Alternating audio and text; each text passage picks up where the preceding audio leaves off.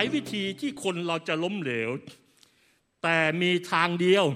ที่ประสบความสำเร็จก็คือไม่ยอมแพ้ มีทางทางของการล้มเหลวเยอะแยะ แต่มีหนทางเดียวของคนที่ประสบความสำเร็จคือว่าเขาต้องไม่ยอมแพ้ คนที่ประสบความสำเร็จต้องไม่เป็นคนที่เลิกลาอะไรง่ายๆ จับกันไถแล้วไม่หันหลังกลับครับ ผู้ล้มเลิกไม่เคยชนะ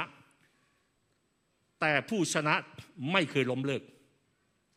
วันนี้เราต้องถามเองว่าเราอยากเป็นผู้ล้มเลิกหรือผู้ที่มีชัยชนะดังนั้นเมื่อเราเจอปัญหาเจออุปสรรคเจอปัญหาเศรษฐกิจเจอปัญหาหน้าที่การงาน เจอปัญหาการขัดแย้งในครอบครัว เจอปัญหาอะไรก็ตามจะลบบอกแว้งกับเพื่อนอะไรต่างๆแล้วเนี่ยทำไมพระคัมภีร์และพระเยซูจึงท้าทายว่า ผู้ใดจับคันไถแล้วไม่หันหลังกลับเนี่ย